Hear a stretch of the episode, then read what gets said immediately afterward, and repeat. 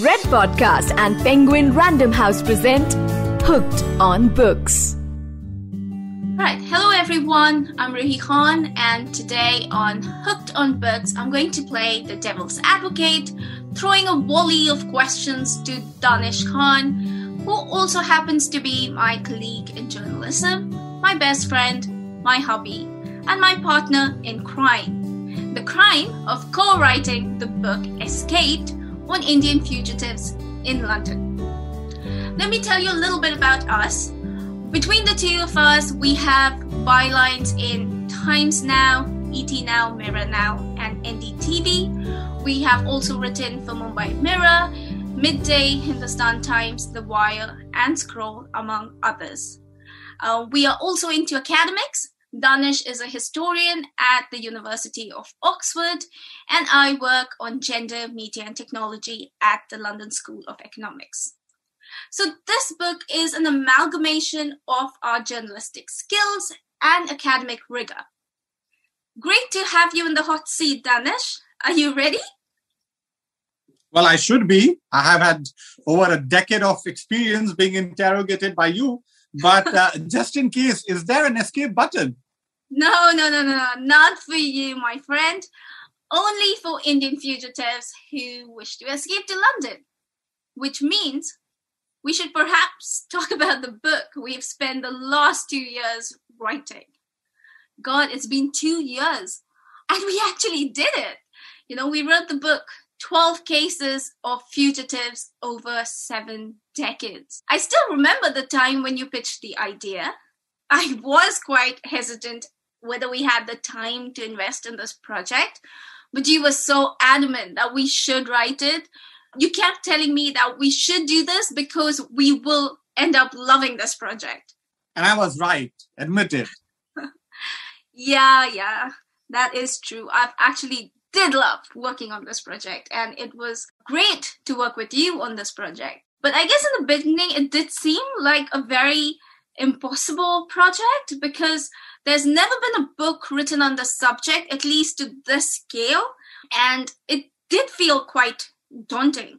But let's go back to the scratch board and let's talk about how this idea for the book emerged. Um, well, the idea of writing this book germinated from the extensive coverage the Vijay Mallya trial had in India. I mean, it was just huge.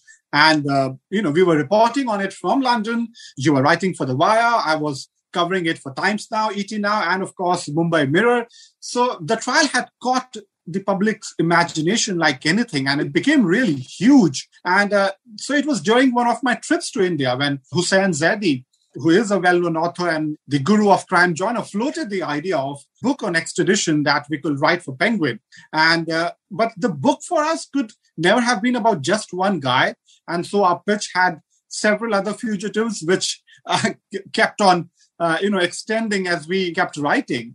Absolutely. I mean this book seemed to have a life of its own.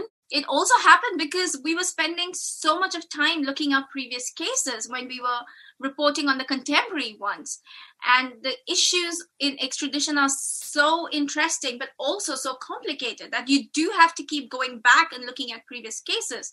At one point seemed like a vortex you know that we kept getting sucked into but you must admit what a ride this was. You know also being in the lockdown stuck together in the house did that help with writing to a large large extent? Because when we were doing this project it required a lot of debate and deliberation and you know we could have that. And that helped to turn this book into this massive monolith that it's in the end become and also having you, a historian on board, was great because you did dig up some really interesting but long forgotten cases of, you know, Dharma Jayanti Teja or the Narang brothers. People I had never heard about. But as we kept looking into their stories, they were so fascinating. So, Danish, why don't you start off by telling everyone a little bit about these fugitives that feature in our book? Well, yes, I mean, Dharma Jayanti Teja and Narang brothers are there, but uh, so is Mubarak Ali Ahmed, perhaps the first Pakistani to uh, have been successfully brought back to India to face the law, and he was extradited from London, of all the places. It was massive. The case of Mubarak Ali Ahmad was actually a diplomatic coup. Because remember, at that period, and we are talking about the late 40s and early 50s, when India and Pakistan were two young independent nations, and uh, it was a huge statement that India managed to get Mubarak Ali Ahmad extradited, who was this big shot businessman, uh, army contractor of, of huge repute. It was also, as I said, a diplomatic coup because Pakistan opposed his extradition. So the Pakistani High Commissioner in London opposed his extradition to and did everything possible and failed. And India managed to get him. Then we have the shipping tycoon, Dharma Jayanti Teja, who had friends in high places and who was perhaps the first one to play this catch me if you can game that you know entailed indian agencies tailing him from the continent in europe to america and then to london and he escaped from india not once but twice we have of course the case of narang brothers which you mentioned who are perhaps the most famous smugglers of idols and owned Bombay's, as it was that then known, the city of Bombay, uh, Bombay's iconic ambassador hotel, which had that famous revolving restaurant, you know, where a lot of films were shot. Yeah, I mean, I remember the picture that you took of this ambassador hotel on your last trip uh, to India uh, over a year ago. And it had these two murtis that were flanking the main entrance of the hotel. And to me, that was ironic, but also so symbolic of, you know, the, the idea of the Narang brothers being murti chores. But what I found the most exciting about their life was this swimming pool that they had in the Pali Hill, which is in Bombay, their house there. They had a swimming pool in the 70s and the 80s, which uh, was on the upper story of the house, and the pool had a transparent floor. So people on the lower story could see everyone swimming. And this was so exciting that it was also mentioned in the Indian parliament by Vajpayee when he was talking about the alleged crimes. yeah, I guess that must be the country's most uh, notorious swimming pool, you know, and as you rightly said, even Vajpayee mentioned it in the Lok Sabha. But there are also some of the more recent cases uh, that we tackle, which were quite disturbing, uh, isn't it, Ruhi? Yes, absolutely. I mean, this book was has also been extremely emotional to write, especially the chapters about crimes against children and the frustration that I'm sure even the readers would feel when they realize that the fugitives got away because of some really simple procedural issues. You know, India lost these cases. Let's take an example of this couple that went to Gujarat and adopted an orphan child, only to have him allegedly murdered to claim an insurance payout. And while the UK court agreed that they had a case to answer in India, and also went a step ahead and said that perhaps Scotland Yard could register a case against them for murder because the alleged crime was planned from the UK soil.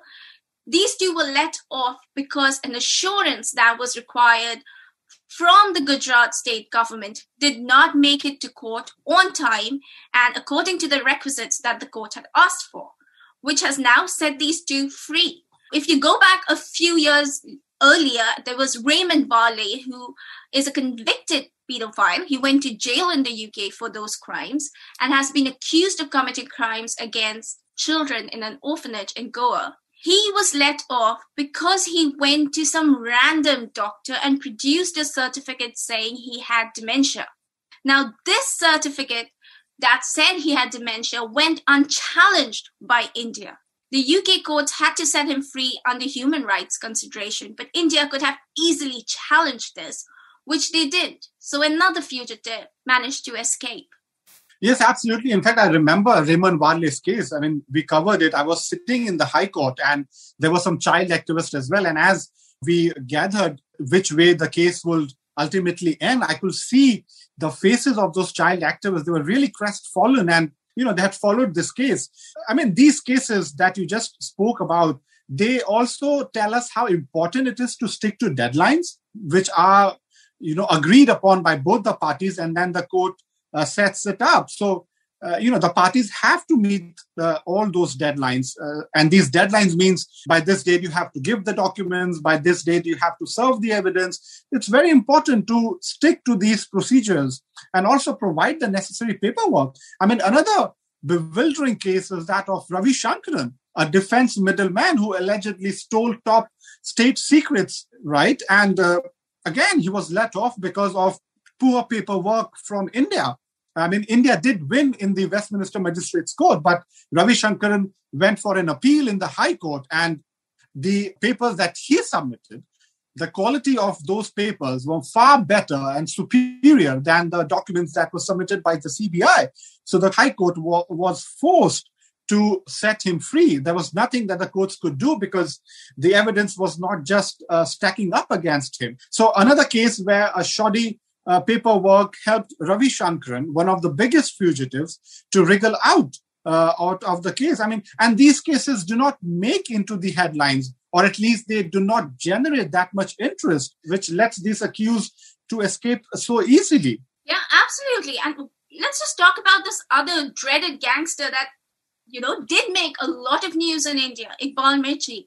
But the case against Iqbal Mirchi that was put here did not even call for a trial. It was such shoddy paperwork that it was dismissed. It was probably one of the shortest extradition decisions that came. And Iqbal Mirchi also has had no conviction to any of the cases filed against him in India. yes, I mean, so uh, in our book Escaped, we of course uh, look very closely how the these cases uh, you know played out in the UK courts, but we also attempt to give a flavor, a slice of India to provide a background, to provide a context in which uh, these fugitives emerged. So, you know, in Iqbal Mirchi's case, for example, we dug out and we realized that there was not a single case in which he was convicted by the famous uh, Bombay police, as it was known, uh, the Mumbai police and the crime branch, the famous crime branch, even though they had so much material and dossier on, on Iqbal Mirchi, you know, it didn't add up. And of course, they came with something similar in front of the UK courts. So, as you rightly said, I mean, Iqbal Mirchi's case did not even reach the trial stage. It was dismissed at the preliminary stage itself.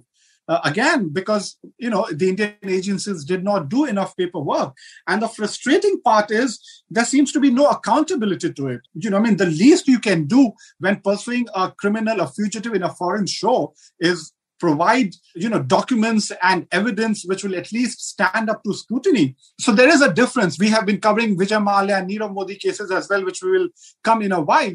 At least you know there were proper arguments that were made. You cannot have a situation where you don't even serve evidence to pass the court's muster for even a trial.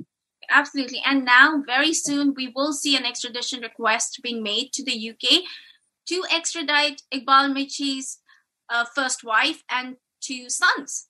And we hope that the agencies do learn from the mistakes of the past that they made in Iqbal Mirchi's case and put up a case worthy of at least going to trial.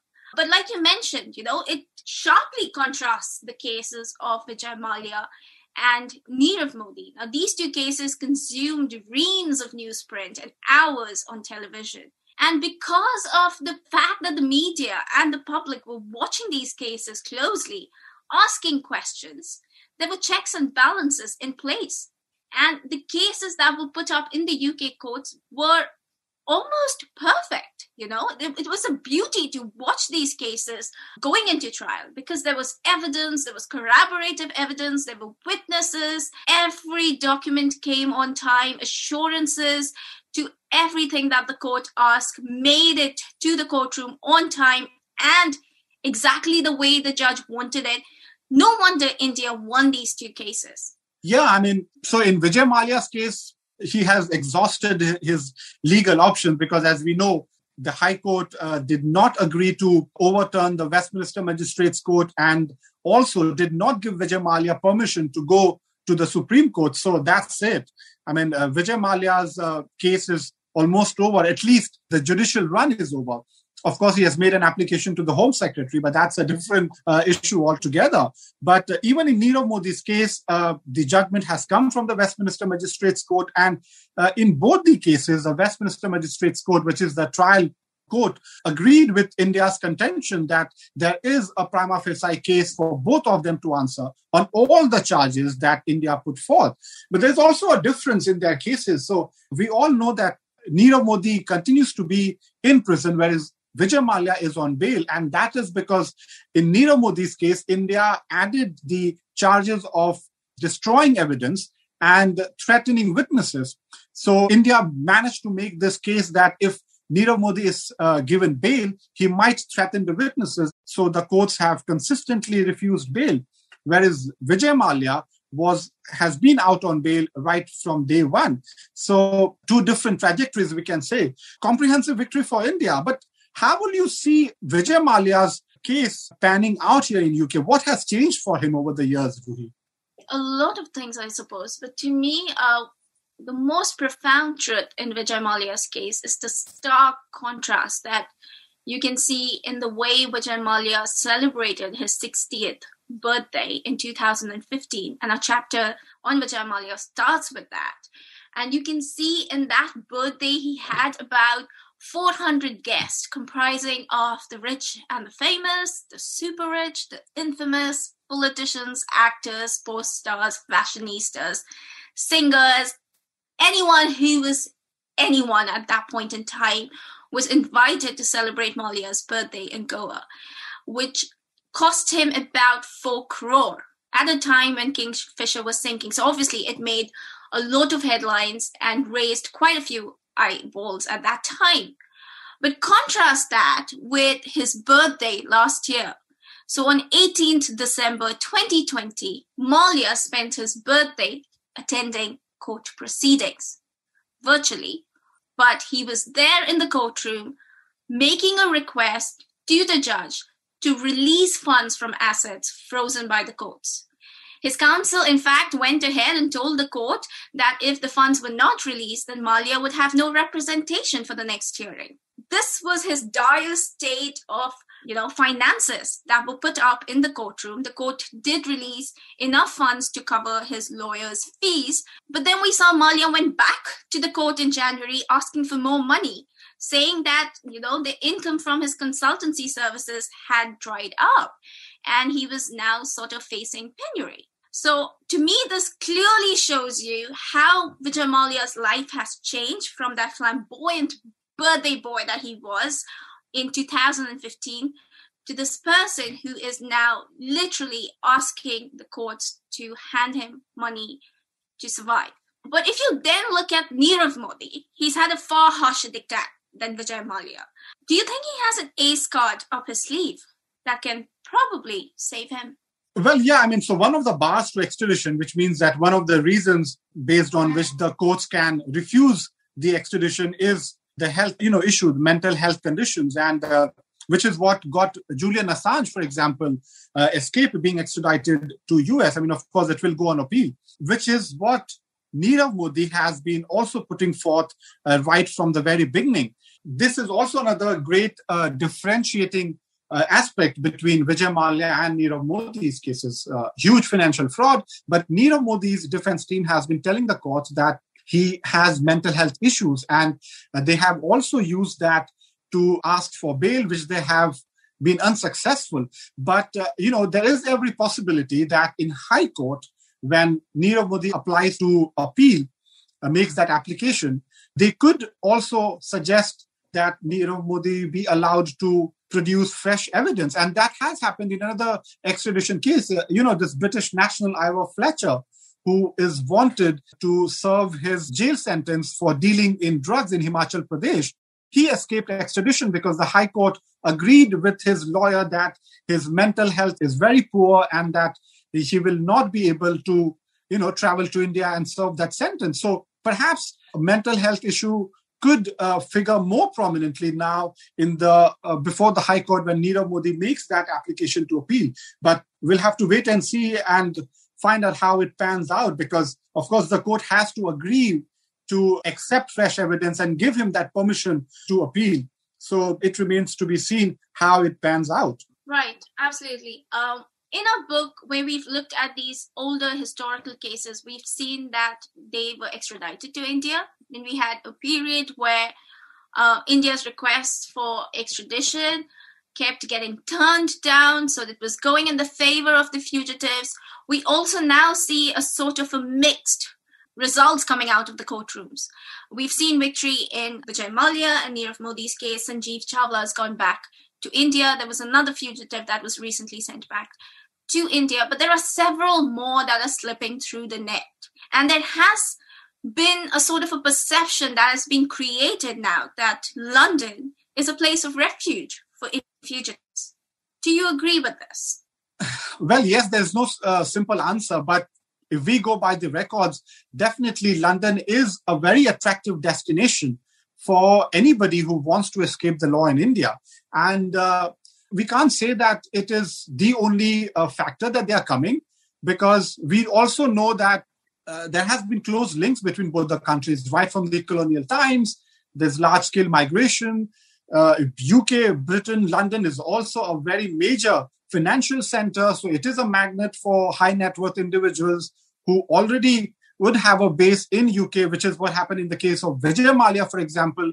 You know he was of course a very frequent visitor to london so all of this has contributed to this perception. But of course, I mean, no one can deny that uh, getting a fugitive extradited from UK to India is also difficult because India is also in a category where it has to show a prima facie case against these people.